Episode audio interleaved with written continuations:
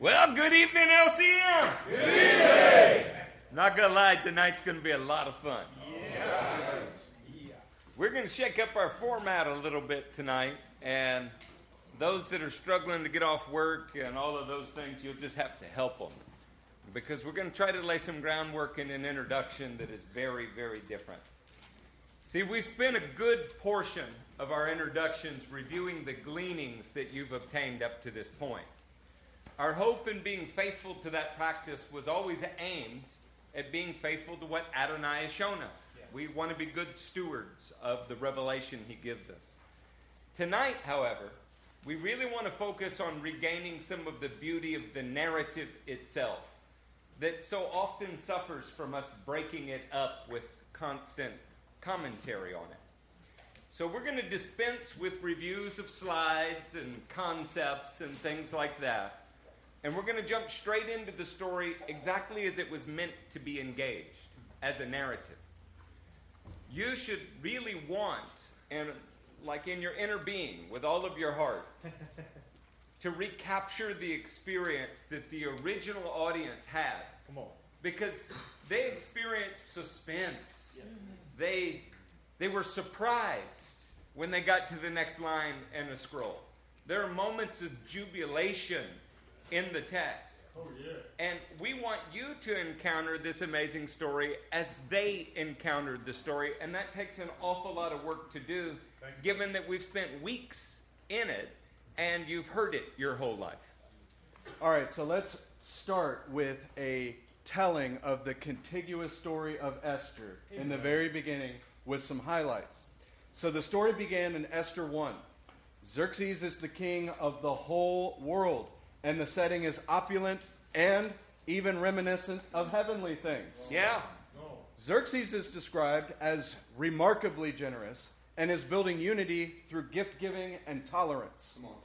Now, the first major problem that the story encounters is a royal embarrassment for Xerxes. Oh, in the full view of every important person in the government, Vashti refuses to bring Xerxes glory by joining him in the efforts that he was making. How's that for honor at the city gate? Yeah.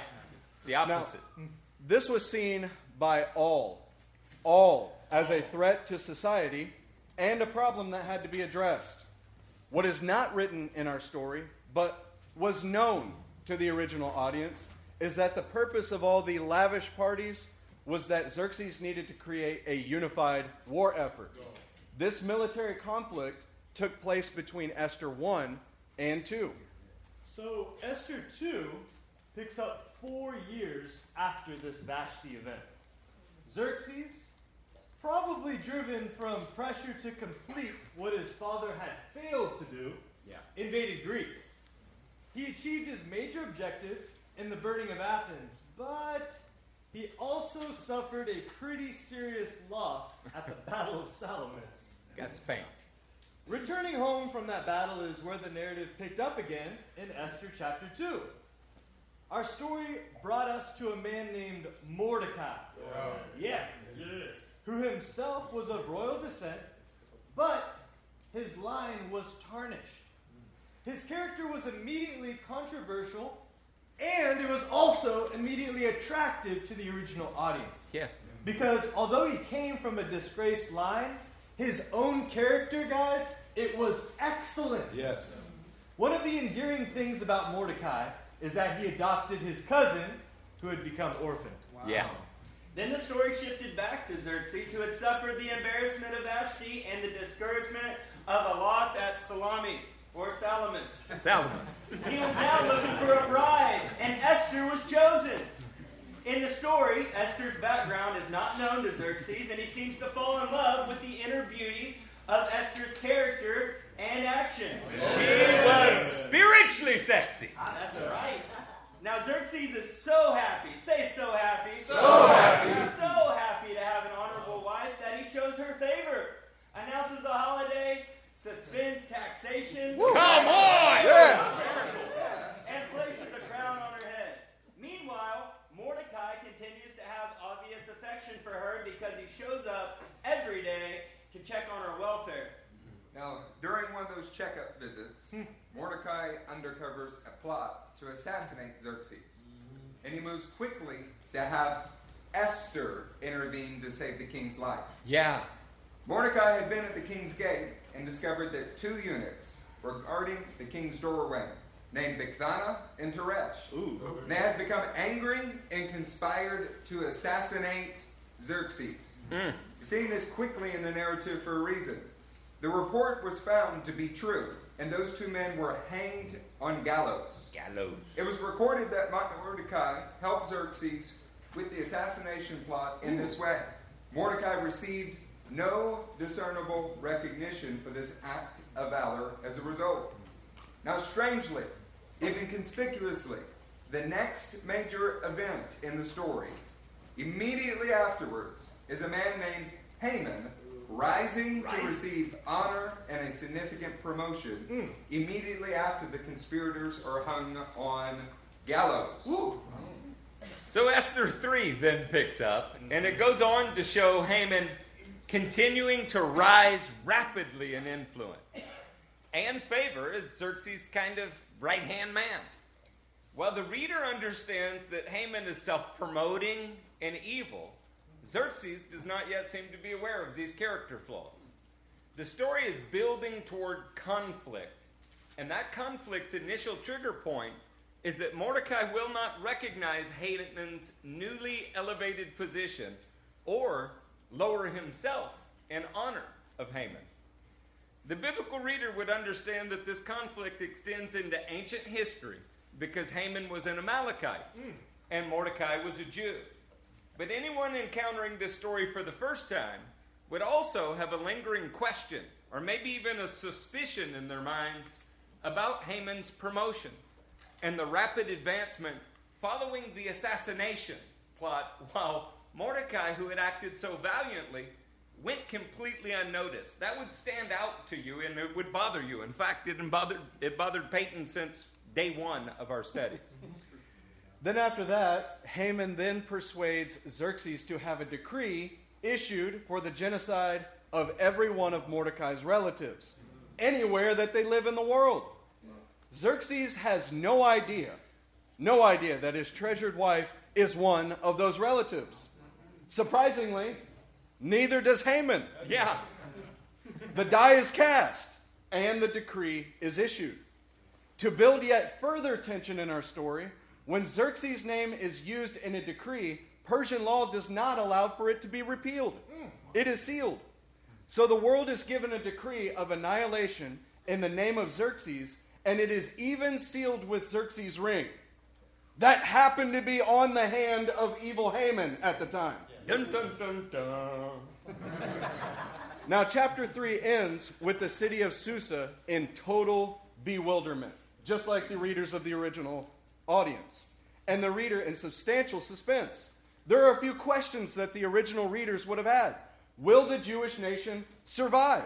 See, they don't know the end of the story yet. Will the royal orphan queen escape the peril? How did Haman manage to get promoted when Mordecai was the one who acted valiantly? Good question. Also, could Haman have secretly had something to do with the plot and Mordecai's refusal to bow been based on both a biblical conviction and a lingering suspicion? Those are some good questions right there. So, chapter 4. As you can imagine, in chapter 4, Mordecai at this time is quite distressed. Yeah. Remarkably, though, he does not raise an army. He doesn't go to the newspapers and try to make his defense. No, he appeals in humility to his God with repentance and fasting. Esther becomes aware that something is terribly wrong with her cousin and adopted father. She tries to comfort him by a faithful friend named Hattah. Yeah, there you go. And he was bringing clothing to him. However, Mordecai, he would not be comforted by any of those things. Hatak then begins to act as an intermediary and faithfully conveys every detail of Mordecai's predicament to Esther, and the newly found predicament of Esther back to Mordecai. Whereas chapter 2 had dealt with an assassination plot on Xerxes, this story is now about the assassination or genocide of the queen and her entire people. Wow. Mordecai helps Esther to see that there is only one solution, and it requires her to risk everything she has gained so far in the story. Everything. More than that, it will require her to risk her life as she now must go again to the king. Now that brought us to chapter 5, which was a riveting passage. It took us through the personal journey of Esther from sackcloth to royal actions in only three days. Yeah. Anybody remember that? Oh, yes. The tension in the story was palpable in the dramatic scene as she approached the king, not knowing whether she would live or die. Everyone encountering this vivid portrayal would have breathed a sigh of relief as the gold scepter was extended to her. Yeah. And the cinematic tension was released from the pits or the depths of the souls of the audience that was in suspense. Now, oh. as soon as we all caught our breath, King Xerxes then asked, What is it, Queen Esther? What is your request? Can you imagine the tension in the orphan queen's pause, no matter how brief that pause was? And then, what does she ask for? A banquet. Yeah, this usually engenders a laugh from modern audiences. But that's because it's not your extermination that is on the line.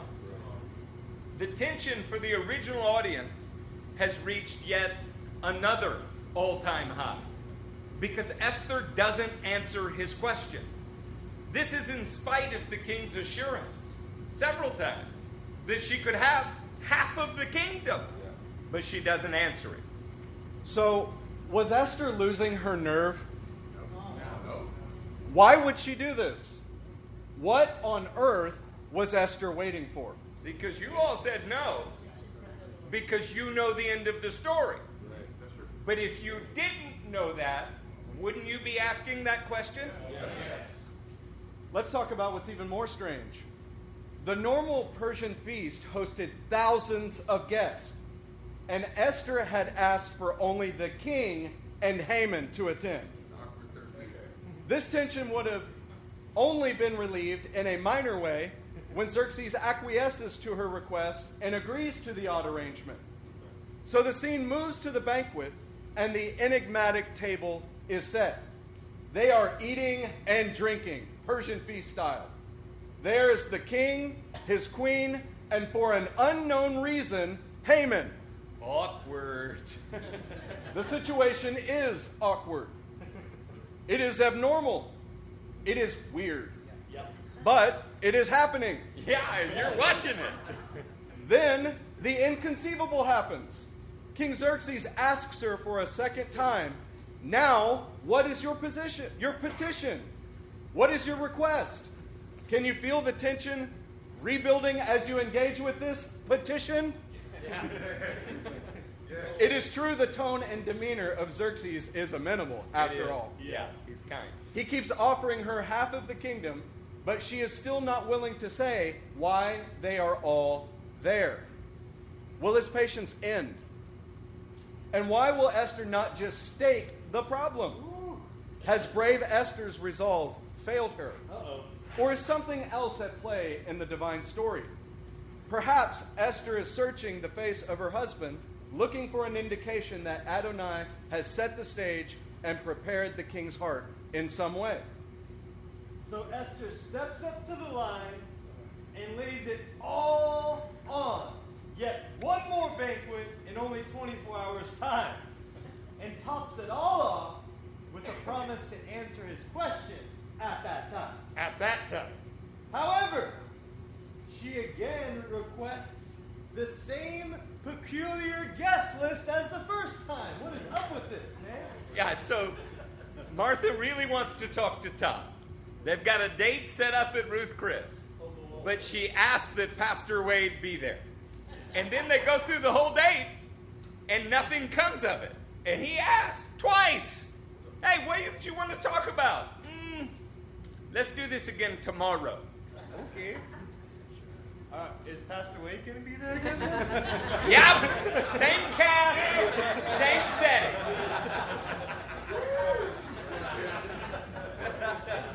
now you guys are starting to get it. In between these two banquets, in the interim, Haman and Mordecai continue to escalate their conflict, the conflict that they're in. Haman only grows in his anger, and Mordecai only grows in his resolve to defy Haman. Yeah. Haman goes home to his wife and to his counselors and embarks on an epic adventure of self aggrandizement. Yeah. When you think his bravado simply cannot rise to a new level of hubris, like he's reached the top of the top him. with himself, right? He actually says, and that's not all. I'm the only person that Queen Esther invited to accompany the king to the banquet she gave. And she has invited me along with the king tomorrow. The counselor's confidences were emboldened by Haman's bluster and encouraged him to build gallows for the execution of Mordecai. Of course, no one present thought to ask the king for permission beforehand, before they made these plans. After all, Haman was undergoing a meteoric rise, and nothing, we mean nothing, could prevent him from achieving all of his ambitions now. So before we move into chapter 6, imagine that you have not been hearing this story since you were a child. What kind of questions would be involved as you waited for the unveiling of the next episode? You would ask questions like this What is Esther going to ask for? Why didn't Esther just go for the jugular during her first audience with the king? That's a good question. Why? When she got to the first dinner party and Haman was there, why didn't she lay out the case and make her defense? Or, if not that, why didn't she ask for the head of Haman on a platter? Are y'all awake? Yeah! Are you with us? Yeah, I'm here. All right. Now that you've engaged with the audience a little bit, engaged with uh, Esther's thoughts and why she did what, perhaps the men in the room could work with me for a minute. Yeah. I want you to imagine what is going through Xerxes' mind. What is happening in the mind of her husband, the king of the known world, the man that commands nations. This husband, he has a wife that he has always wanted. The one that demonstrates something he never had before. And she has risked her life to talk to you, husband, about something. But she's not telling you what it is yet. And you've asked repeatedly. Now you're sitting here at the dinner table and you remember a chick named Artemisia Yeah. who also risked her life to talk to you about something. But at the very least, she said exactly what she thought on those occasions immediately, even if it was a bit brazen. In this kind of moment, would you be deeply concerned with what Esther, your beloved wife, would be so cautious in bringing up to you? Yeah. Like, what is the gravity of it? We've come this far and she still hasn't told me. I imagine your beloved has asked for not one, but two of the most unusual, strange, awkward banquets that has ever occurred in your empire and in your culture as a Persian. And why on earth is Haman there? I mean, if my wife keeps scheduling a dinner and she's asking for only one other male to be there, that could cause me to wonder what was happening. The only time that Xerxes would be able to remember that Esther had ever approached him before was involving an assassination plot back in chapter 2. Could that get your wheels turning, husbands? Yeah. Would you be wondering if somebody was trying to kill you? Yep. Yeah. Would you be wondering what Haman has to do with any of this since he's the only dude on the entire guest list? Yes. Would you sleep well that night? We would ask you to interact with Haman's thoughts. But he's the only person in the scripture where we're repeatedly told what the thoughts of his heart were. We could summarize it for you. Haman thought he was great. I mean, really great. Look, we're going to pray with these things in mind. And then we're going to move through the text as the story was actually written. Amen? Amen. Cody, why don't you stand and pray for us? Mighty God, uh, we say we're excited. God, we throw up the whole baggage, God, and we say, God, we're seeking your face, God, and we know you are going to show it to us more and more. God, as we lift up our eyes see you, God, we're asking, God, that your word, God, not just be a story, but God, it'll be relative to our lives and we'll put it into action, God. God, we say we are hungry for you, God, and we're asking tonight that, God, that you would give us eyes to see, ears to hear, the words to speak, that we may live out what we're about to encounter, God. We say thank you for your living word, God, and we're saying, God, would it mold us and break us and put us back together again tonight, God, that we may be closer to you and to our King. In the name of Jesus. All right, sexy grandma on the front row. You're going to read Esther 6, 1 through 14. That night the king could not sleep. So he ordered the book of the Chronicles, the record of his reign, to be brought in and read to him.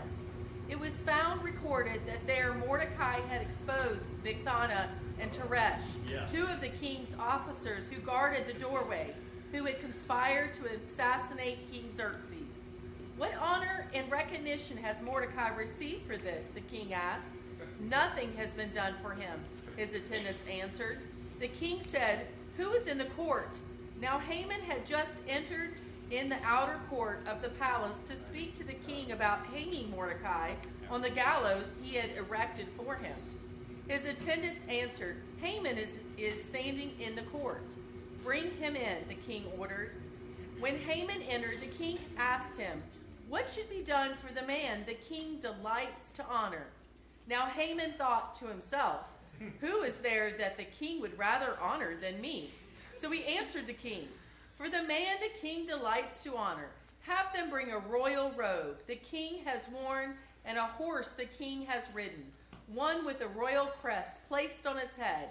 Then let the robe and the uh, then let the robe and the horse be entrusted to one of the king's most noble princess.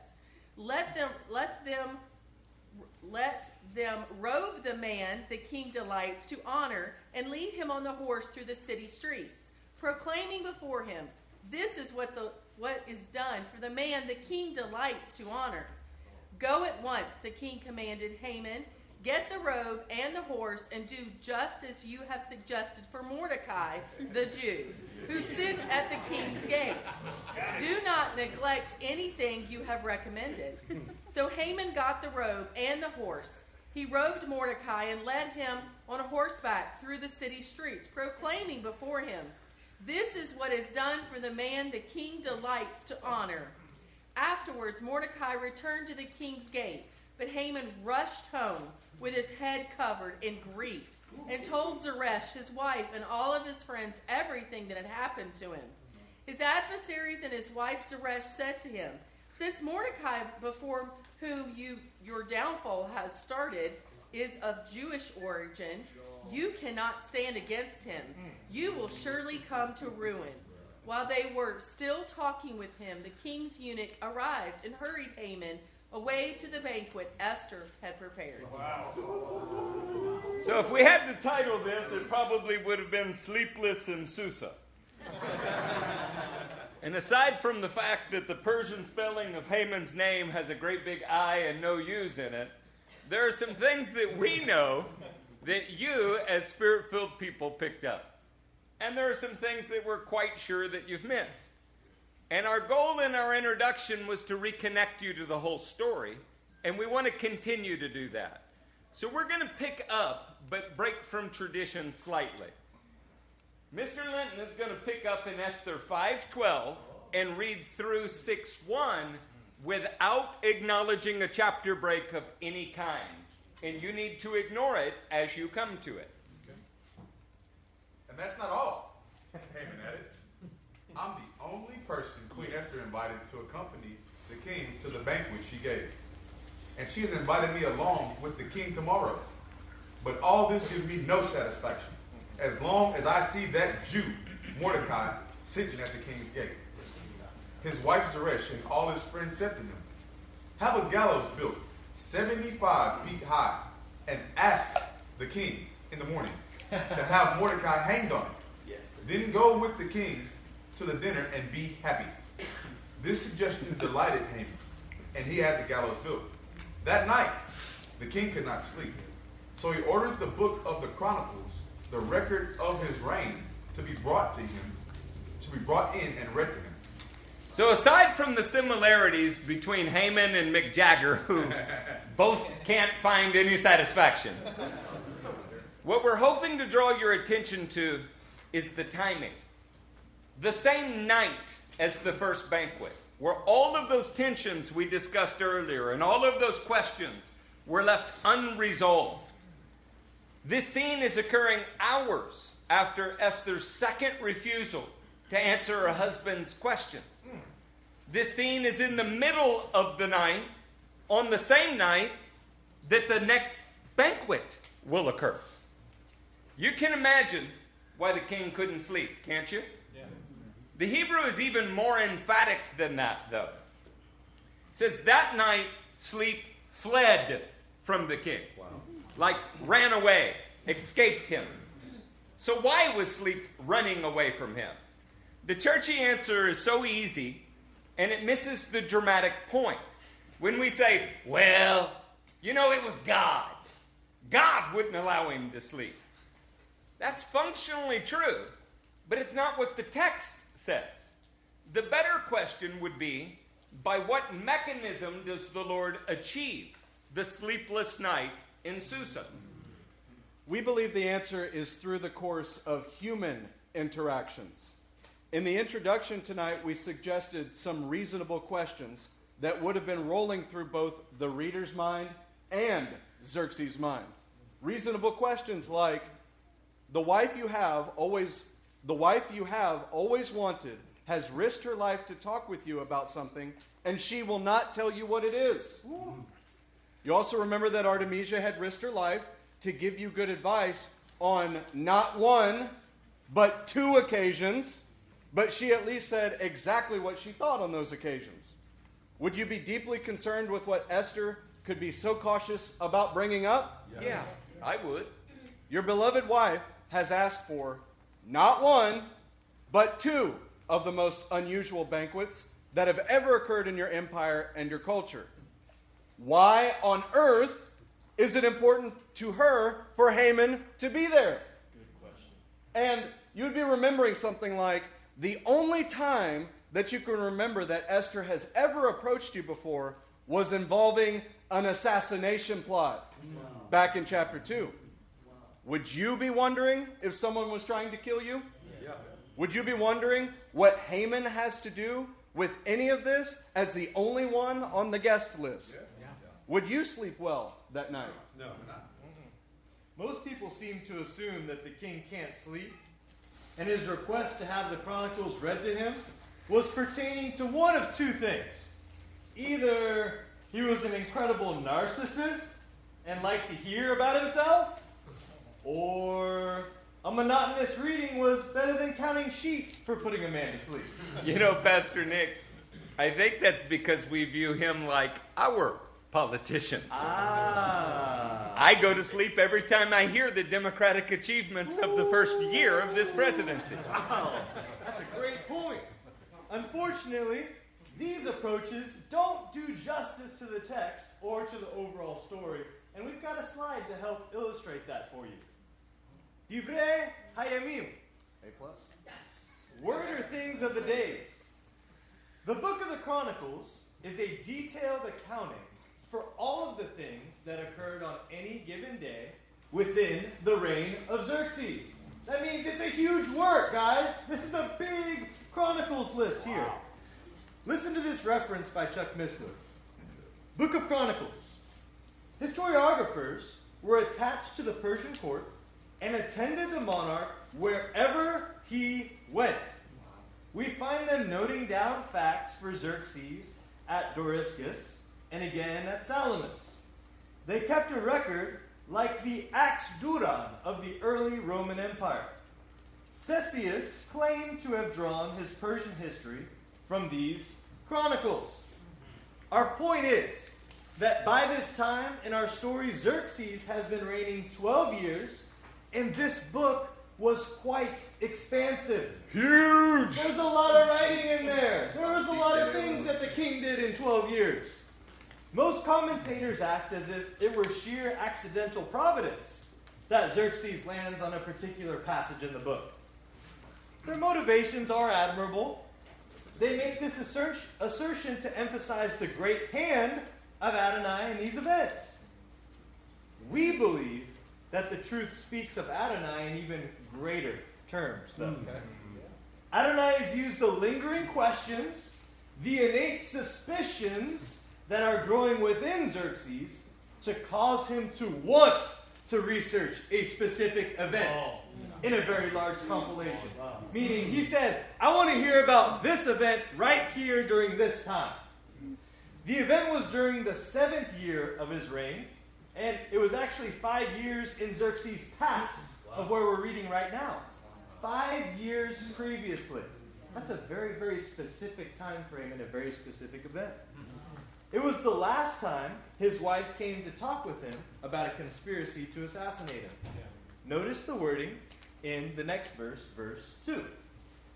It was found recorded that Mordecai had exposed Bigthan and Teresh, two of the king's officers who guarded the doorway, who had conspired to assassinate King Xerxes. So the phrase, it was found, can mean accidentally, but it can also mean intentionally, as in searched for and discovered. Again, when commentators treat this as an accident, they are attempting to show Adonai's hand at work in what seems otherwise coincidental. But we believe that it is even more beautiful than that. Should I continue? Yeah. Yes. Xerxes was suspicious and perplexed by unanswered questions. Sleep was literally running away from him. It seems that he has a suspicion that these banquets may have something to do with the assassination plot that the author of Esther intentionally clues us into back in chapter 2. But he probably is not sure why just yet. So, in the night between banquet number one, where Xerxes asks twice what Esther wanted and twice was denied an answer, he is now researching the last time Esther came to him with an important detail, and it had to do with an attempt to overthrow his kingdom. That'll get your attention. and now he is preparing for banquet number two. Now, in his preparation for banquet number two, Xerxes realizes that Mistakes were made by his administration. But we don't know what that's like. Never. He knows now that Haman was promoted rapidly, but can't remember if anything was done for Mordecai, who actually saved his life. All right, you guys catching that? Yes. The surprise is not that there was an assassination attempt, not that Esther had come to him once before, but who was actually the one who saved him, and he's trying to recall now that I feel like there might be an assassination attempt, did I take care of the people who helped me last time? His wheel is turning. So let's move forward to verse 3 together, Brother Linton. What honor and recognition has Mordecai received for this? The king asked. Nothing has been done for him. His attendants answered. Shock! You gotta love some friends in attendance that give you the brutal, honest truth. Yes. The shock for Xerxes is that this was not handled appropriately. Mm. So let's review the specific wording of the transition between Esther chapter 2, where the assassination plot was uncovered, and then the meteoric rise of Haman in Esther 3. Saints, this is important because the story was never meant to be dissected into chapters. Amen.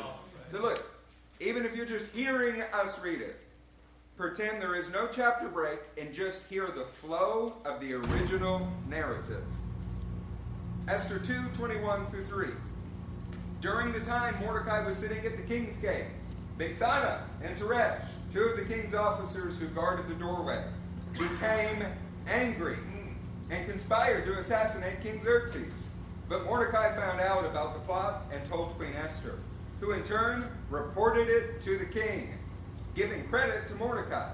And when the report was investigated and found to be true, the two officials were hanged on a gallows. All this was recorded in the book of the annals in the presence of the king. After these events, King Xerxes honored Haman, son of Hammedatha, the Agagite, elevating him and giving him a seat of honor higher than that of all the other nobles. Saints, it is so important that we don't read these scenarios like we're reading an owner's manual to a car. These are real people with real emotions and real reactions when lives are on the line. What do you think Xerxes' inner dialogue looks like during these discoveries? Consider this for a minute. He's sitting here realizing this that Haman was immediately elevated from these things, and he was just shocked to find out Mordecai's the one who saved him and nothing was done for him. What? I bet he's wondering whether or not Haman can be trusted. Yeah. Because it sounds like he's been in a, a glorified position since that moment in history. Hmm. I bet he's questioning the reason for Haman's attendance at the banquets. Since there's this whole peculiar event surrounding an assassination plot and Haman's rise. Maybe, maybe he suspects that there was deception in that meteoric rise of uh, this Amalekite that is not a Persian and somehow is risen in the kingdom. I bet he's sleeping with a sword under his pillow, to be honest. Are you thinking about this for a minute? When this is jogging to mind is the last time that tendons near him were trying to kill him? He's probably tense at this point. He's prepping. But in any case, what he does know is that he loves Esther. Yeah. And he is now sure, after reviewing the history, that Mordecai can be trusted even if he's not sure about everyone else. Are y'all engaging with us now? To understand the next scene in our drama, you'll need to visualize the nature of proximities. These two eunuchs guarded the threshold. That is, they guarded the entrance to the king's private living quarters in the palace. FRCL and ITCL say that they guarded the entrance to the royal apartments. An equivalent expression may be the sleeping place of the king. The king normally slept in something like a royal apartment, and he had guardians of the doorway that were placed between him and those who would enter the palace from an outer court and then proceed to the inner court next to his sleeping chambers. Not only is he reading about those guardians plotting to assassinate him five years earlier, but he's been unable to sleep all night and is probably standing in his chambers with an empty inner court right next to it, and he's just heard something stirring in the outer court. Whoa. Remember, he's been up all night and he's contemplating perilous things.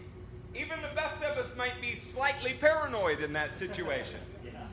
It's probably just before sunrise right now. From a Western perspective, it's our tendency to view Xerxes' sleeping quarters as a remote residence and him commuting to his royal place of business. Like Mr. Colgate. But that's, but that's not representative of the way that Persians lived. His sleeping chambers were right next to his throne. His throne room was probably immediately outside of his bedroom, and the outer court was just beyond that. This would mean that in the early morning hours, when everything was still and quiet, and the king is understandably unsettled, he very well may have heard the commotion of someone coming into the outer court. Now, that's all speculation. But do you know what is not speculation? The exact wording of his question in verse 4. Yeah. Let's pick up in verse 4. The king said, Who is in the court? Now Haman had just entered the outer court of the palace to speak to the king about hanging Mordecai on the gallows he had erected for him. Notice that Xerxes does not ask, Hey, is anyone in the court? But rather he asks, Who is in the court? Like he might be expecting a particular someone. Now, the NLT may have actually captured the sense of what is happening. Let's take a look at this next slide. The We did this for you, the NLT Charlie. The NLT may, maybe, might have gotten something right. Chapter 6, verse 4. Who is that in the outer court? The king inquired. As it happened, Haman had just arrived in the outer court of the palace to ask the king to impale Mordecai on the pole he had prepared. So, if this is correct, and it is, It is. It is. that would mean that the very moment that Xerxes determined that Mordecai could be trusted, and Haman may need to be viewed with some level of suspicion, Haman just arrives to talk with Xerxes about impaling Mordecai on a tree. In our view, this is an even greater display of the mastery of Adonai over human affairs. Our great God is using the questions in Xerxes' mind and the growing suspicions to drive him towards a climactic conclusion. In the very same moment, our God is using the eagerness of Haman to destroy Mordecai to drive the situation to its climactic resolution. Now, Xerxes has often been criticized for his reliance on logistics and his presumed lack of tactical awareness. But what happens next is an incredible display of tactical wisdom, like Holy Spirit led counseling wisdom, on the part of King Xerxes. Are you ready? Yes. Are you ready? Yes. Because we suspect that you might never have noticed this detail as you are about to hear it in verse 5. Or at least its implications. His attendants answered, Haman is standing in the court. Bring him in, the king ordered. When Haman entered, the king asked him, What should be done for the man the king delights to honor? We know that you guys have read this text many times and that you have engaged with it. However, have you considered that the king deliberately omits the name Mordecai from his question? Yes. Like, on purpose, he does not say Mordecai? Yes. You have to ask yourself why Xerxes didn't tell Haman, hey, I was reading and noticed that Mordecai wasn't honored for something he did earlier. What should I do for Mordecai? No, he doesn't say it like that, does he? Sure. Instead, Xerxes deliberately leaves the question vague so that he would have the means to test Haman's loyalty and ensure the truthfulness of his answer. We think that he did this because of the growing suspicions surrounding Haman that are beginning to formulate in Xerxes' mind at this point. Xerxes has just discovered or found in the writings that Mordecai went unacknowledged during the same time period that Haman experienced rapid promotion, a rapid rise. Hmm. While we are speculating regarding these aspects of Xerxes' thoughts, and we think that you will agree that we're right in our speculations, we do not have to speculate about Haman's thoughts. No! In fact, the author of Esther wants you to know the concealed motives of Haman in advance of them being revealed to the king. An astute biblical student, which is many of you, I would say most of you by far, you might notice that this is not dissimilar to the way that Adonai deals with Satan throughout the biblical narrative. The reader is aware that nefarious intent is present, but the scripture gives no indication that God is aware. Until the trap is set, Satan is exposed in the ministry of Jesus. Well, let's not get ahead of ourselves tonight just yet. We're only bringing this up because the consistent imagery throughout Esther is that Xerxes is a shadow and a type of Adonai. That fact is missed by nearly everyone due to their Western cultural bias. So let's pick back up in verse 6. When Haman entered, the king asked him, What should be done for the man the king delights to honor? Now Haman thought to himself, Who is there that the king would rather honor than me? Me! So he answered the king, For the man the king delights to honor, have them bring a royal robe the king has worn, and a horse the king has ridden, one with a royal crest placed on his head.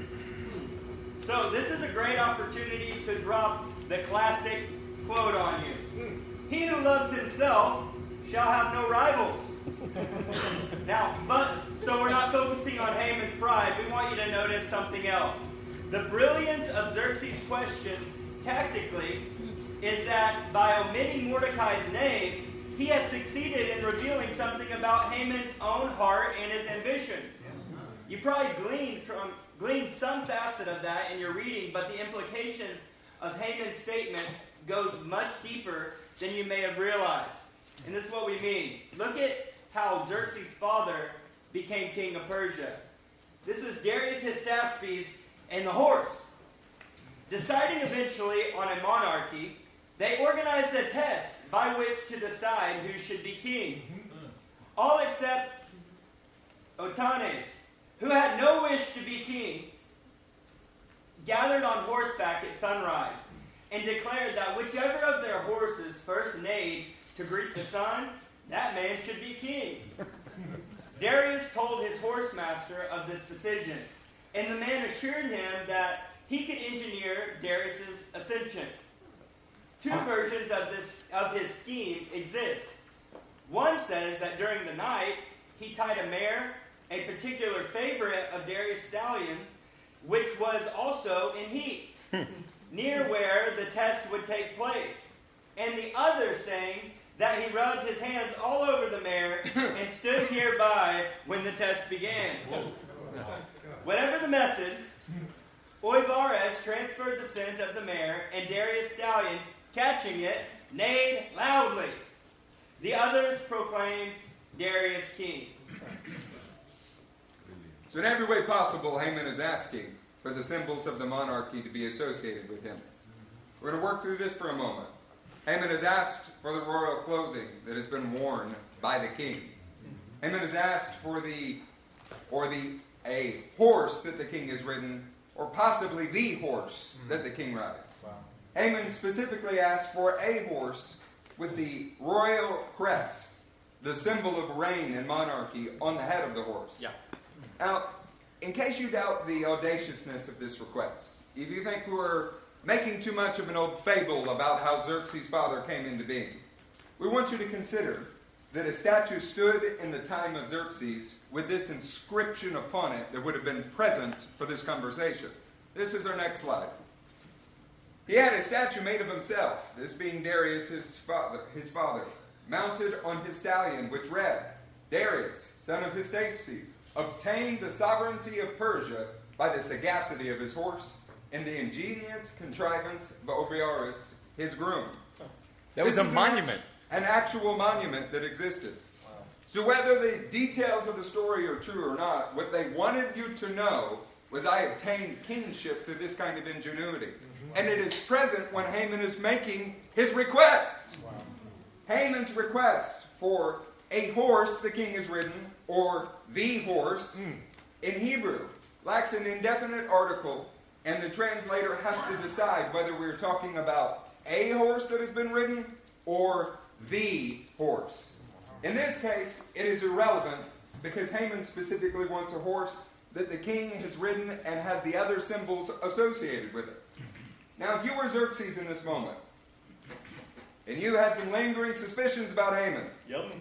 about his motives or the extent of his ambitions, because this man has risen and climbed the ranks of the ladder, and you're starting to wonder how ambitious is he? What would you be thinking in this moment? Mm. Well, for one, he wants your clothing. He also wants your horse, which in your history, your direct father is inextricably linked to your right to rule the Persian Empire and he wants the horse to bear the royal crest while he rides it.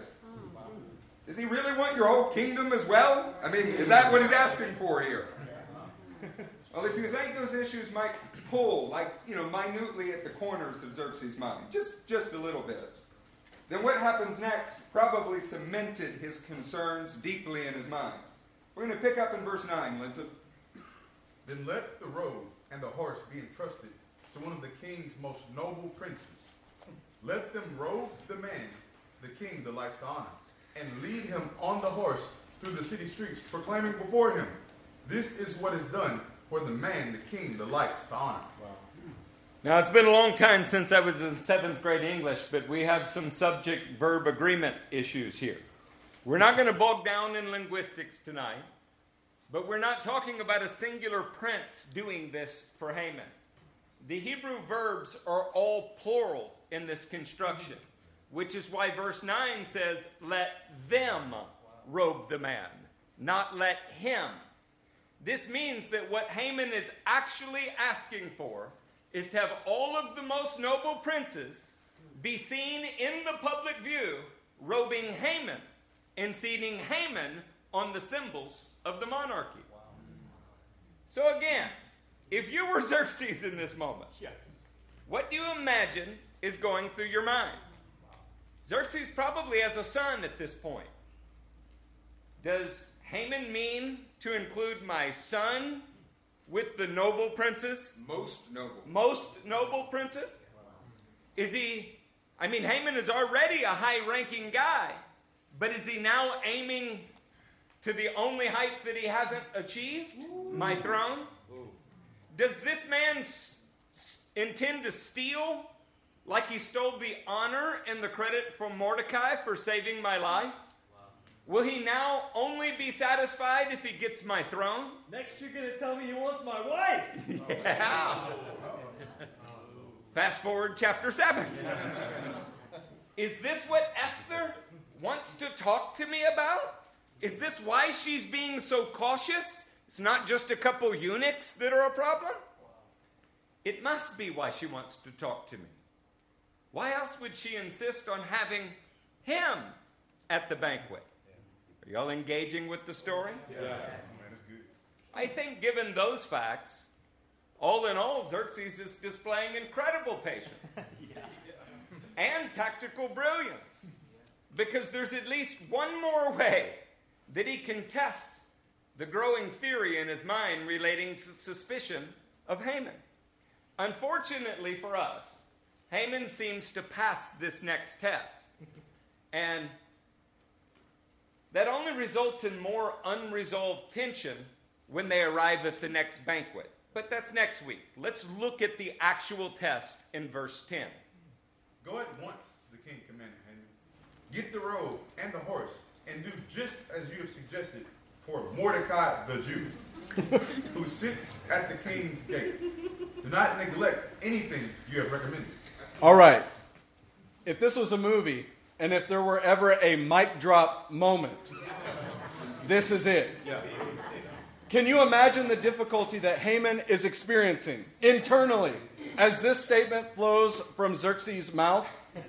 He thinks that Xerxes is talking about himself. He's puckered tightly. All of this is amplified by the fact that Xerxes is watching him for any tells in Haman's reaction. Now, if we are to find anything praiseworthy in Haman, it is this one thing. He is a very skilled deceiver. It's like being forced to find something praiseworthy about Satan and saying, well, he's busy. He's a skilled deceiver because what he does next must have taken all the strength in his dark little heart could muster. but if he doesn't, if he doesn't do what the king says, then he will confirm every one of the growing suspicions in the king's mind. Now, before we move on, it is also important to notice the way that Xerxes needles Haman in the specific use of the words. He said, Do just as you have suggested for Mordecai the Jew. This is the first time in the book that Mordecai is announced as the, Jew. Now, it is true that his background was known and therefore was not a secret, but now it is being announced like a title rather than an insult. Now, the book of Esther does this a total of five times. And the first one is this statement straight from the mouth of Xerxes himself. And it is being spoken directly to the adversary. So let's pick on and pick up in verse 11. Are y'all engaging with us? Oh, you got all of this in your casual reading, right? So Haman got the rope and the horse. He rode Mordecai and led him on horseback through the city streets, proclaiming before him, This is what is done for the man the king delights to honor. Afterwards, Mordecai returned to the king's gate, but Haman rushed home with his head covered in grief Might have even smeared something in his hair. and told Zeresh his wife and all his friends everything that had happened to him. His advisors and his wife said to him, Since Mordecai, before whom your downfall has started, is of Jewish origin, you cannot stand against him. You will surely come to ruin. You're going to jail now. There are so many tangents that we want to share at this point. We're going to get to most of them. Wow. But it's important that we grasp the narrative first. Why is Haman rushed home with his head covered in grief? Well, you would think that it's just because he felt humiliated having to do this for Mordecai, right? Isn't that what you thought? Yes. And that is true. But it's far less than 10% of what's actually happening here. The responses of his secret council actually tell you the other 90%. Look at what the advisors and Zeresh said to him. Since Mordecai, before whom your downfall has started, is of Jewish origin, you cannot stand against him. You will surely come to ruin. What is it about this one act that signals the downfall and the ruination of Haman in their eyes? Good question, right? Yeah. The reader has been wondering this entire time if Haman's rise to power was based on deceiving Xerxes and stealing credit from Mordecai. But Haman's family and advisors knew that to be the case the entire time. They probably helped him engineer it. When this secret cabal saw Mordecai honored and Haman having to lead him through the streets, they assumed that Xerxes was fully aware of Haman's fraudulent rise to power, as well as his secret ambition. So they tell him plainly, Your downfall has started. You will surely come to ruin. Yeah, the, the next year's NIV will say, You are FUBAR. Something that's been set into motion that, in their view, cannot be undone now. Can't stop it. So, if you have any doubts about our own speculations throughout this teaching, we hope you were kind to us. Because the reaction of Haman's family proves the assertions that we have been making. If this had been about a singular moment when Haman suffered in his pride and Mordecai was honored, there would be no reason for his own wife and advisors to proclaim his certain downfall and ruination. Yep. What is happening is that the secret council believes that Xerxes is now aware that Haman's rise to power was fraudulent, and they are also scared about what that means for them since they were effectively co conspirators. This is even more dramatic given that they have already built gallows in their own backyard. And the last time we saw gallows, so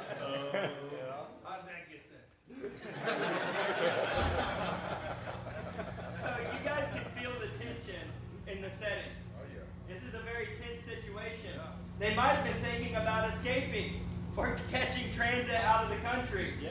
But they don't have time to do anything before verse 14 happens.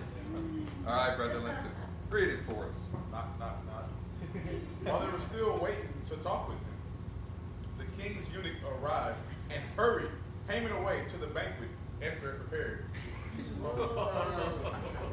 we have a slide for you. Ever heard the words that when it rains, it pours? The Saints, it- once again, it is not our goal to bog down into technical details this evening. We're trying to catch the narrative with you. But about half of the English translations present the king's eunuchs hurrying to take Haman away, and the other half present the king's eunuchs hurrying Haman away. The word in play here is on the screen now. The The word itself implies a hurried, terrified, dismayed, immediately, or spurred state of being.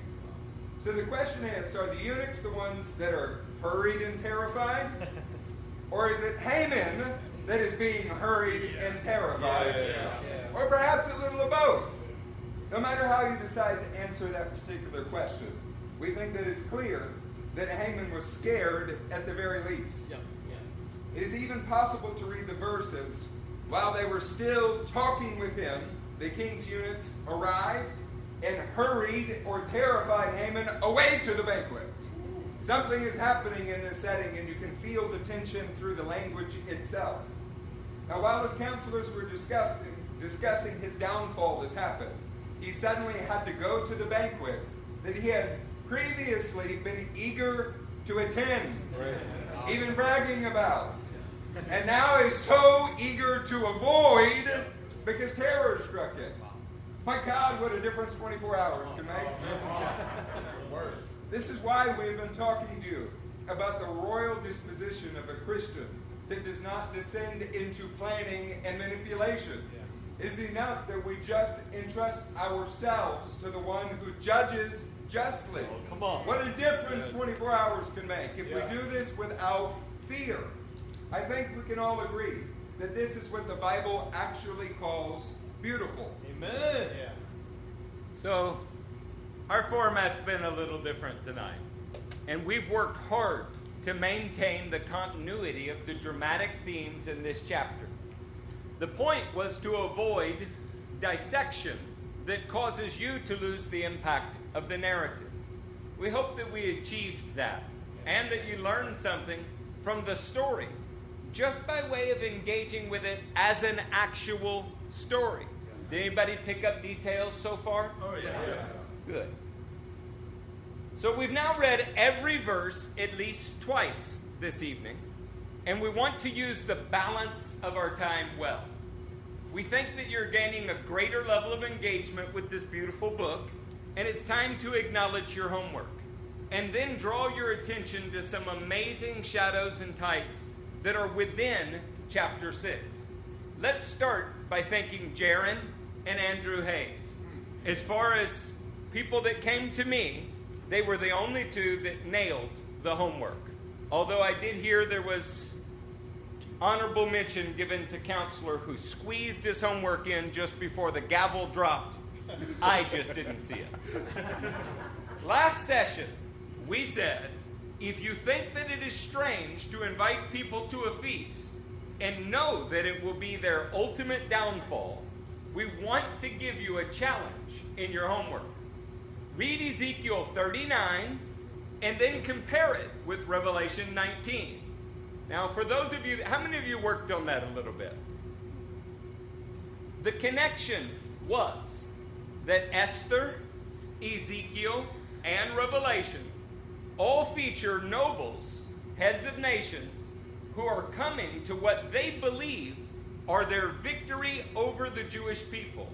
And yet, the actual setting in all three books is a feast that was designed by God Himself. The kicker is that in Ezekiel and Revelation, the feast is literally their own physical destruction. In fact, in Ezekiel and Revelation, those nobles are the feast. They're what's being eaten. And in the same moment, in all three books, it is the salvation of God's people. So it's not all of that strange or unusual to expect salvation at a banquet, is it? We want to draw your attention to some noteworthy themes within Esther 6. We've got about 55 minutes, so some of them will take a lot of time on and some not very much time on. Would y'all like to see some of the shadows and types present in it? So, the first noteworthy theme is that everything that Haman asks for in this chapter is said to be malchut. Do you guys remember that word? Yes. And Esther 6 7 says, So he answered the king, For the man the king delights to honor, have them bring a malchut robe the king has worn, and a horse the king has ridden. one with a Malchut crest placed on its head. Now, in Esther 5, you learned that Esther put on royalty, Yeah. or she put on Malchut, which you learned was the kingdom, authority, reign, dominion, monarchy, and royalty that is derived from heaven. Yeah. But now you see in Esther 6 Haman as an Amalekite asking to be robed in these Malchut things and seated on a crowned horse representing those things. Now, this goes all the way back to the law in Numbers 24 2 through 7. Listen to this passage. When Balaam looked out and saw Israel encamped tribe by tribe, the Spirit of God came on him. That's significant because other times it doesn't denote the Spirit of God. Actually, divination. Yep. And he spoke his message. The prophecy of Balaam, son of Beor. The prophecy of one whose eyes, eye sees clearly. The prophecy of one who hears the words of God, who sees a vision from the Almighty, who falls prostrate, and whose eyes are open. How beautiful are your tents, Jacob, your dwelling places, Israel. Like valleys, they spread out, like gardens beside a river, like aloes planted by the Lord, like cedars beside the waters. Water will flow from their buckets. Their seed will have abundant water. Their king will be greater than Agag. Their kingdom, Malchut, will be exalted. The law anticipates and foretells the great conflict that is present in the story of Esther. This statement is a prophecy about Agag, who is not yet born. This statement is a prophecy about the coming king, who is existent but not yet incarnate. This first and foundational use of the word Malchut is setting the stage for a generational conflict between the descendants of the Amalekites and the descendants of Jacob. Only one of them will be, be given the kingdom, authority, reign, dominion, monarchy, and royalty that is derived from heaven. And we'll give you a hint it's not going to be the Amalekites, not going to be Agag, not going to be Haman. Although they asked. But it will be the king coming from Jacob. Amen. In many ways, this theme is the stage of the entire biblical narrative, which is a struggle that involves Adonai and his bride in opposition to Satan and his proxies. So, what is happening to Haman the Amalekite is what will happen to Satan and his proxies. That's right. Let's look at another one. We have a slide. You will remember this from the NLT, Esther 6 4. Who is that in the outer court? The king inquired. As it happened, Haman had just arrived in the outer court of the palace to ask the king to impale Mordecai on the pole he had prepared. Now, in this verse, Haman can be seen with a desire in his heart to crucify Mordecai. In the passage, the desire is never verbally expressed, but the king is aware that Haman is not working in the interest of the king. Although that is also not expressly stated, it's just inferred. But the Lord begins to set the same kind of trap all the way back, and guess where? The law. Deuteronomy 21, verse 22 is where we're going to pick up. If someone guilty of a capital offense is put to death, and their body is exposed on a pole, Whoa. you must not leave the body hanging on the pole overnight.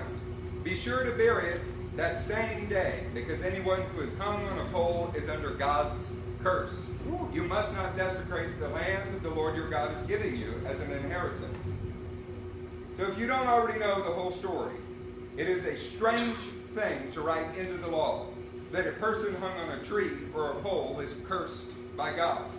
But you guys do know the end of the story. Galatians 3:13 puts it this way. Christ redeemed us from the curse of the law by becoming a curse for us. For it is written, cursed is everyone who was hung on a pole. I, we thought this was fitting for the Passion Week that we're in right now. In the story of Esther, Haman's desire to crucify Mordecai ended up being his own undoing.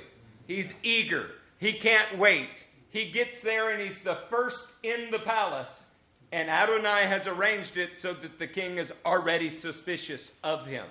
And the king has become aware of, of Mordecai's righteousness. Yeah? So, Satan's desire to have Jesus crucified and cursed by God also ends up being Satan's own undoing. Listen to 1 Corinthians 2 6 through 8. We do, however, speak a message of wisdom among the mature, but not the wisdom of this age or of the rulers of this age, who are coming to nothing. No, we declare God's wisdom, a mystery that has been hidden and that God destined for our glory before time began. None of the rulers, none of the archons of this age understood it. For if they had, they would not have crucified the Lord of glory. Are you starting to pick it up now? Yeah. So both stories feature a villain that ends up being exposed by their own desire to crucify a Jew. Mordecai is saved from the crucifixion and then saves his people temporarily. But Jesus is actually crucified and saves his people eternally. So, as you engage with that a little bit, because we've got more for you.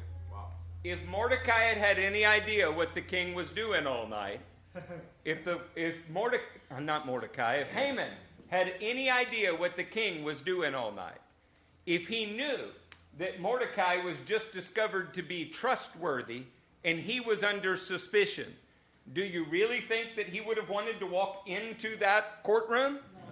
No, probably not. His own eagerness to harm a Jew was his undoing. The Gospels portray Satan in exactly the same light. Do y'all see that? Yeah. Would you like to do another one? Yeah. Guys, this next one is going to be incredibly revelatory for a lot of you in the room. You guys ready for it? Yeah. This is going to fix some theology tonight. Xerxes is aware that Haman is dirty well before he is actually judged and exposed. Most Christians miss this because they don't understand that God did the same exact thing with Satan. Nor do they see any parallel between Xerxes and God. However, when you examine it, there are many parallels. We've gone over a bunch of those here. Let's start by acknowledging that our timing for Satan's fall is usually dramatically wrong. Look at this slide. This on the right is a picture of a work, a poem called Paradise Lost by John Milton. The title of this slide is Total Fiction That Has Been Accepted as Fact. As we read through this slide, I want you to consider that you might have, sec- have accepted some of this fiction as fact in your previous quote unquote religious studies. This work was published in 1667. Satan, formerly called Lucifer, who, who's heard that before? Oh, yeah, Lucifer, Satan. The Bible doesn't teach it, but this poem does. It's the first major character introduced in the poem. He was once the most beautiful of all the angels, and is a tragic figure who famously declares, Better to reign in hell than serve in heaven. Following his failed rebellion against God, he is cast out from heaven and condemned to hell. Milton presented this as happening prior to the Garden of Eden. False! Guys, Christians accepted Milton's fiction that Satan's name was Lucifer, even though, as Elder Eric said, the Bible doesn't say it. Christians accepted that Satan was an angel, even a beautiful angel. Sometimes a worship leader.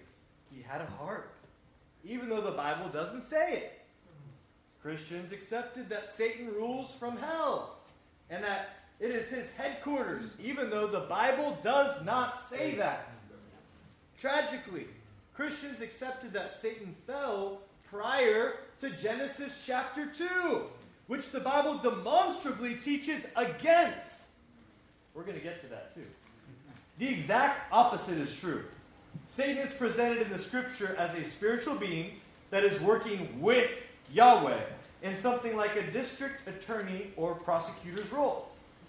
Not all that unlike Haman working with Xerxes. Wow. Okay. So let's go further. We have some slides that we just want to look at to jog your memory.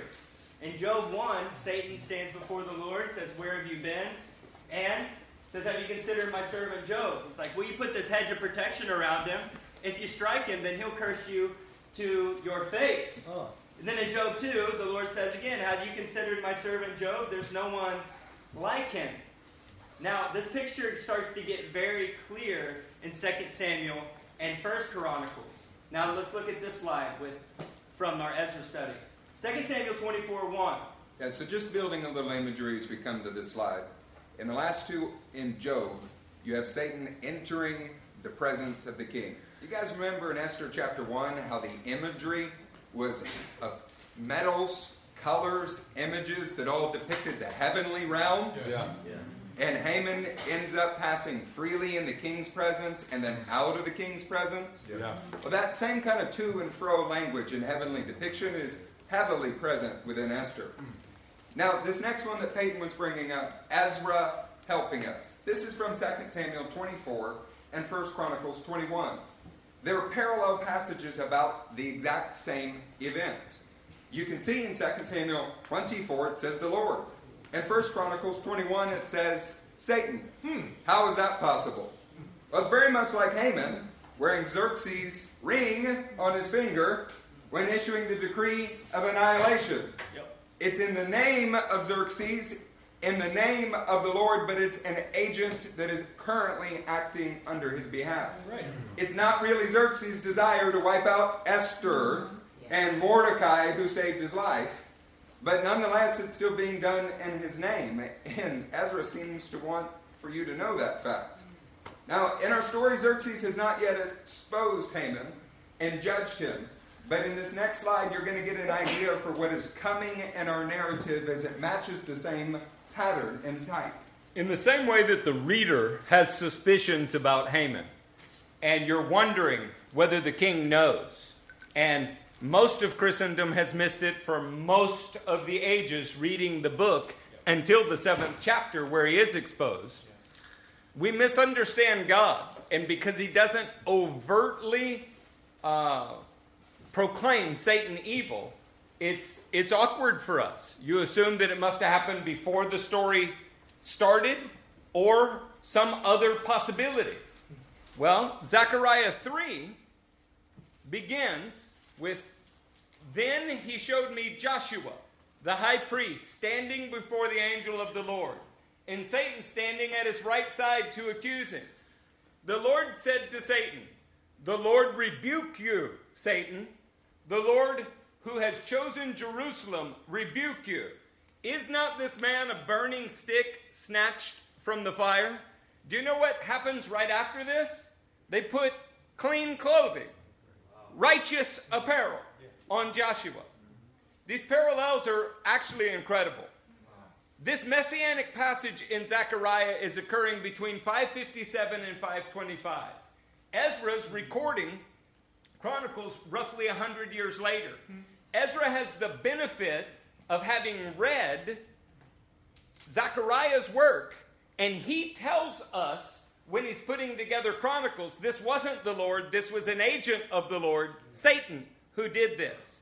And the first time in the entire biblical narrative that you become aware, if you're reading the book like we're reading Esther, that God knows something's wrong with Satan is in the book of Zechariah. That means that we went for thousands of years leaving the reader in suspense. But in Zechariah, we have the very first rebuke, an indication that something is wrong with Satan and he's not a good agent of God. Mm-hmm. Most Christians have no understanding of that.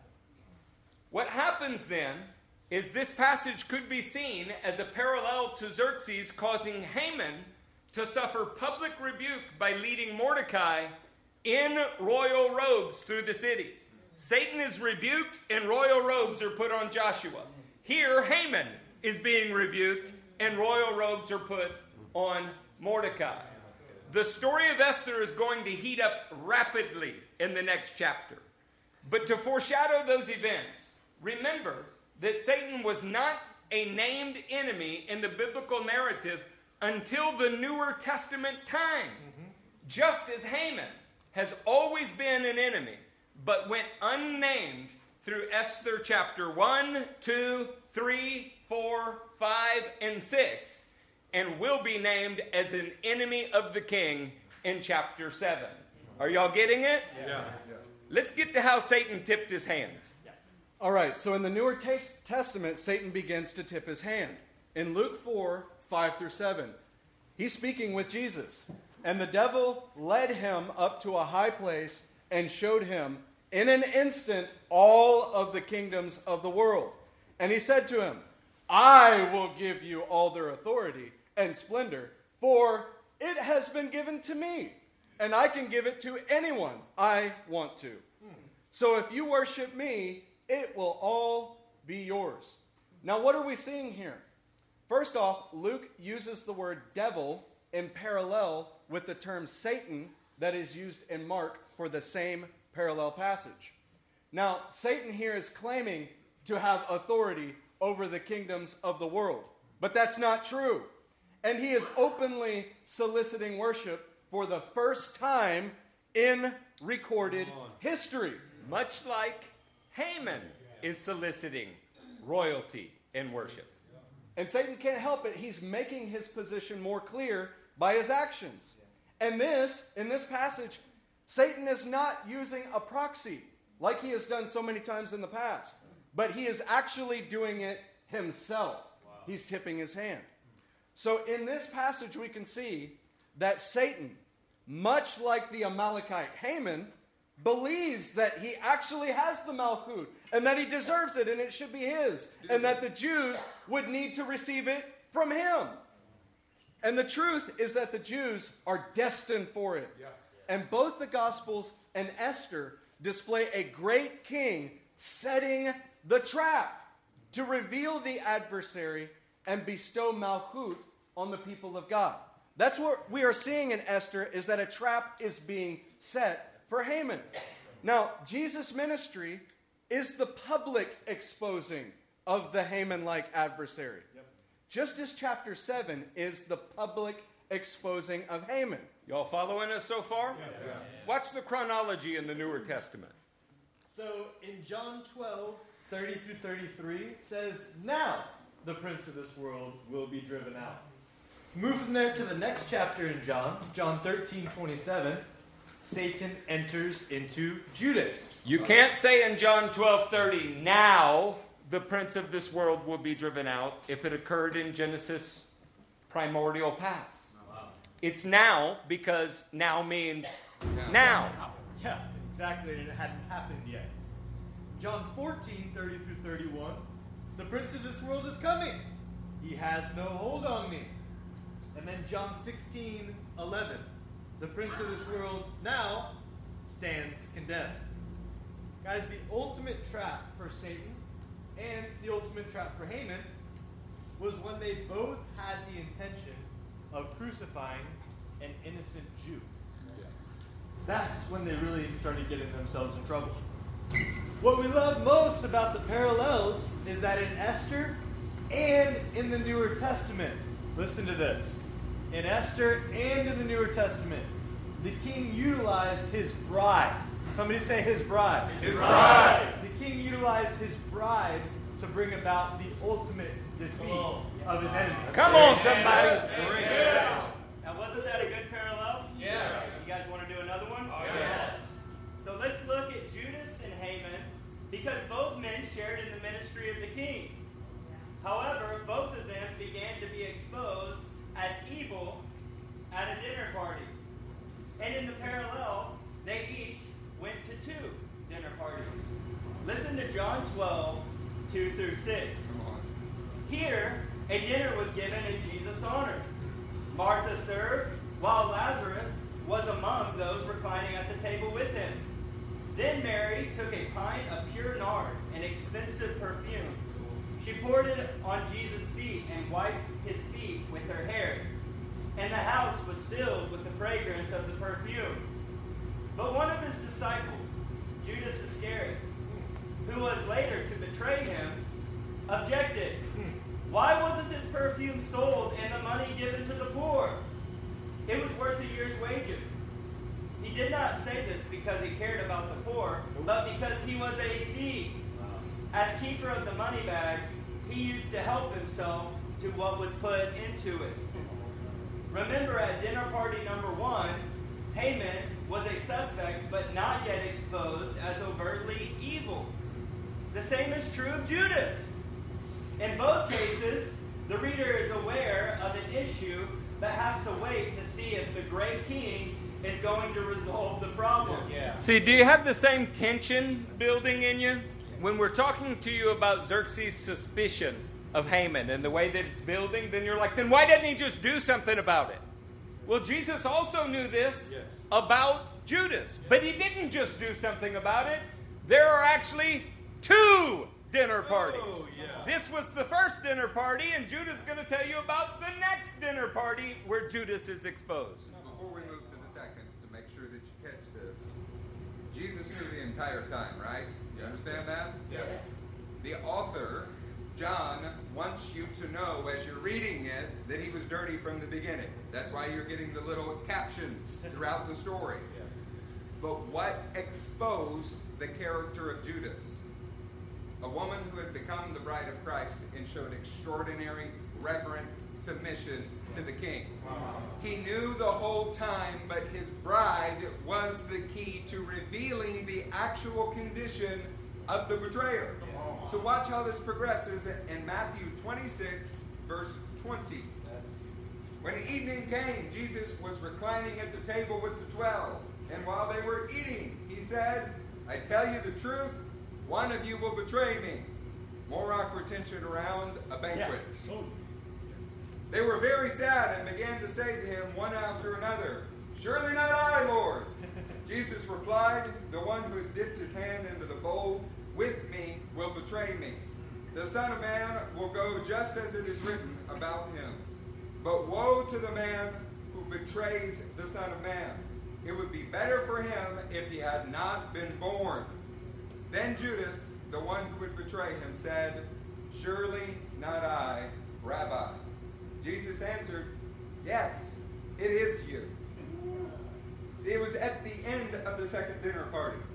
It's in this tension and this time in between that both Haman and Judas were definitively exposed as the wicked betrayer.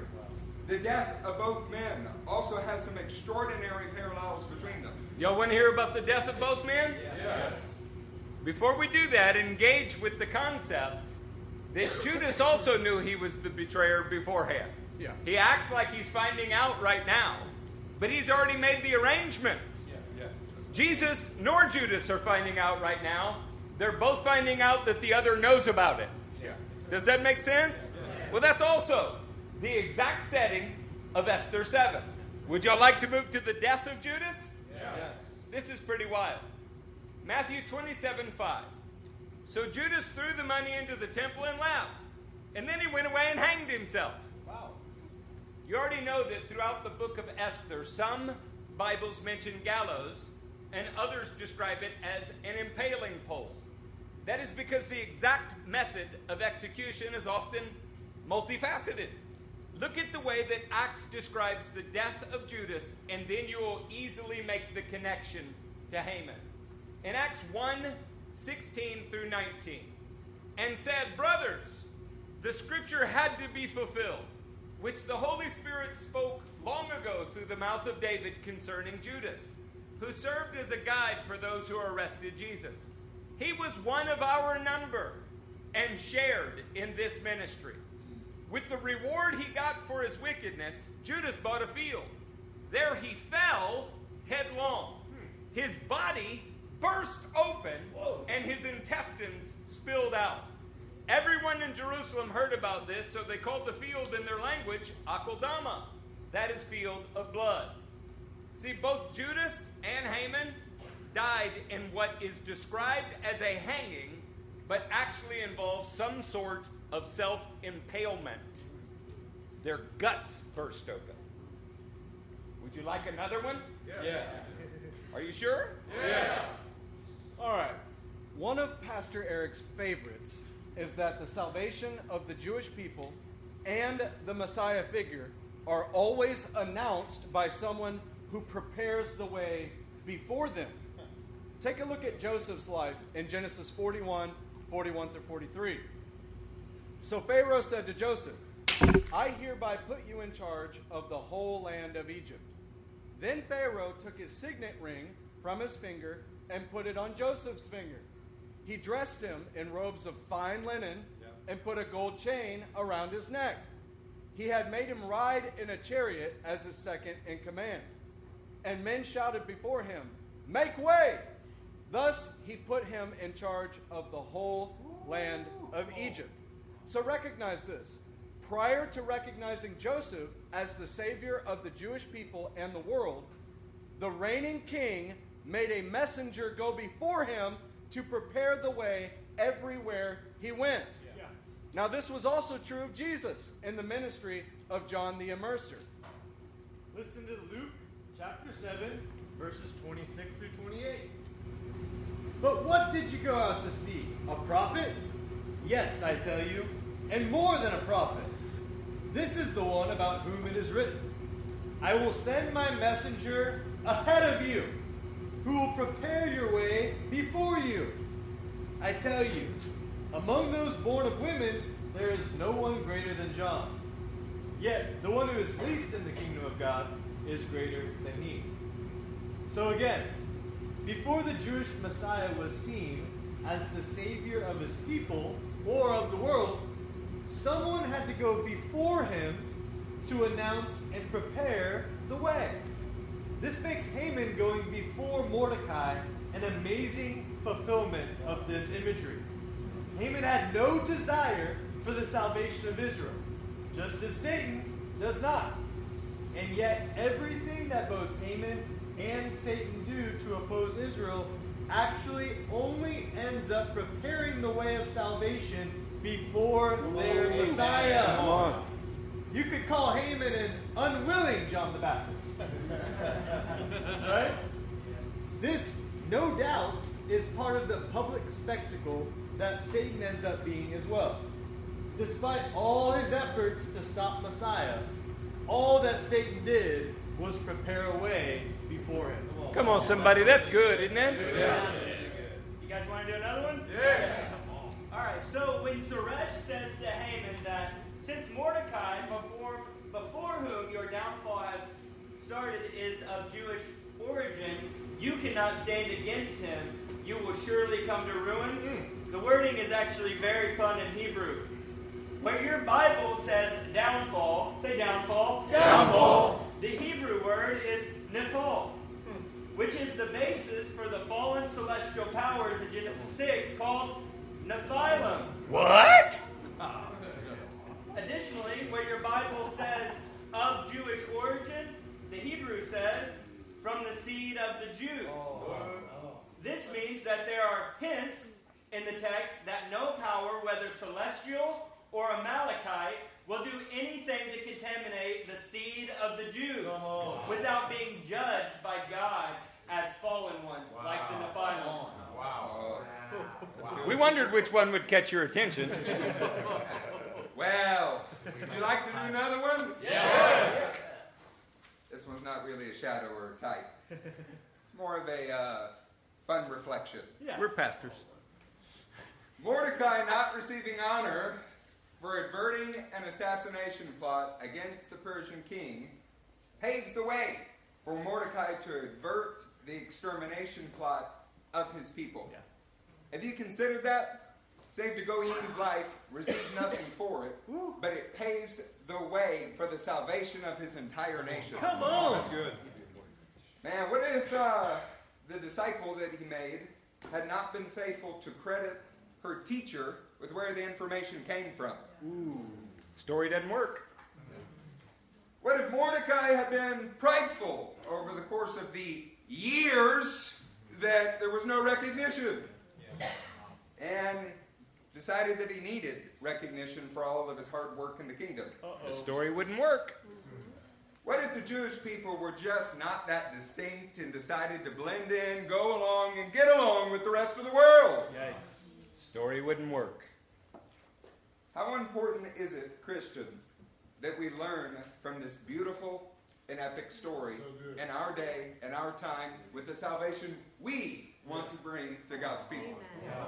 Are y'all learning something? Yes. Would you like another one? Yes. I'm just kidding. We're not going to give you another one. we do want to seriously, but disguise as humor. I guess it's not much of a disguise if I tell you. Point back to verse 12 and what will be our closing minutes. This is Esther 6:12, and I'm going to read it through 13. Afterwards, Mordecai returned to the king's gate. But Haman rushed home with his head covered in grief. And he told Zeresh, his wife, and all of his friends everything that had happened to him. His advisors and his wife Zeresh said to him, Since Mordecai, before whom your downfall has started, is of Jewish origin, you cannot stand against him. You will surely come to ruin. we kind of thought it was worth noting that only a Haman like creature has a bad day and then goes home to complain to his wife. Because this is also the beginning of your home's downfall if you do that. When you get home at night, it's to clothe your wife in the Malchut, the royalty. And you do that through the word. We want to charge the men in this room. Don't you dare be such a small human being that you act like Haman and go home only to complain about how bad your day was. Amen. That's simply not a part of your job description. Amen. You are there to wash her in the word and clothe her in royalty. And if the book of Esther didn't teach you anything else, it may just save your life. At this point, we'd like to turn it over to the pastors.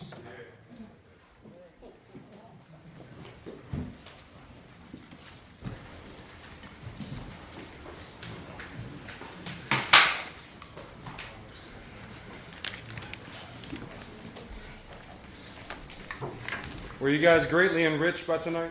Oh, yes. Giving you clear perspective of what God is aiming at in His bride. One of the things I heard that is among many gems is that the quiet, submissive, adorned, and robed bride is that point in which God advances His plan drawing in the culmination of the will of the king to conquer. Isaiah 61:10 came to mind for me. I delight greatly in the Lord. My soul rejoices in my God. For he has clothed me with garments of salvation and arrayed me in a robe of his righteousness. As a bridegroom adorns his head like a priest, and as a bride adorns herself with her jewels. Saints, what we participate in and being the bride of Christ is that we are robed with his righteousness. We're robed with his righteous deeds. And that will most certainly draw in an attack from an accuser, an opposer. But each time that happens, we greatly rejoice because it is a certainty that the salvation of God is going to be displayed. It's a certainty that the works of the enemy are going to be put underneath our feet. We have every reason to rejoice tonight. We have every reason to walk confidently in the righteousness that we get to participate in, and yet as Gentiles participate in with the nation of Israel. Stand to your feet tonight. Stand confidently as a bride who is robed with his righteousness and knows the certainty of outcome whenever there is opposition and attack. Mighty God, we love you. Lord, we allow our faith to rise tonight, Lord, seeing the intricacies of your word and how certain that we can be. Lord, that as your bride, as we are being ever dressed and adorned with righteous deeds, Lord, that you will in fact bring about the destruction of the enemy and the glorification of the righteous ones. Lord, we want to stand in confidence, Lord, knowing that your word, knowing that your plan, knowing that your kingdom is being closed upon the people in this room, Lord. We honor you, Lord. We love you. Lord, let us walk forth tonight with the confidence that comes from having our eyes set on you, our great King. How's the Yor Malchut is dressed upon us, Lord. In Jesus' mighty name we pray. Amen.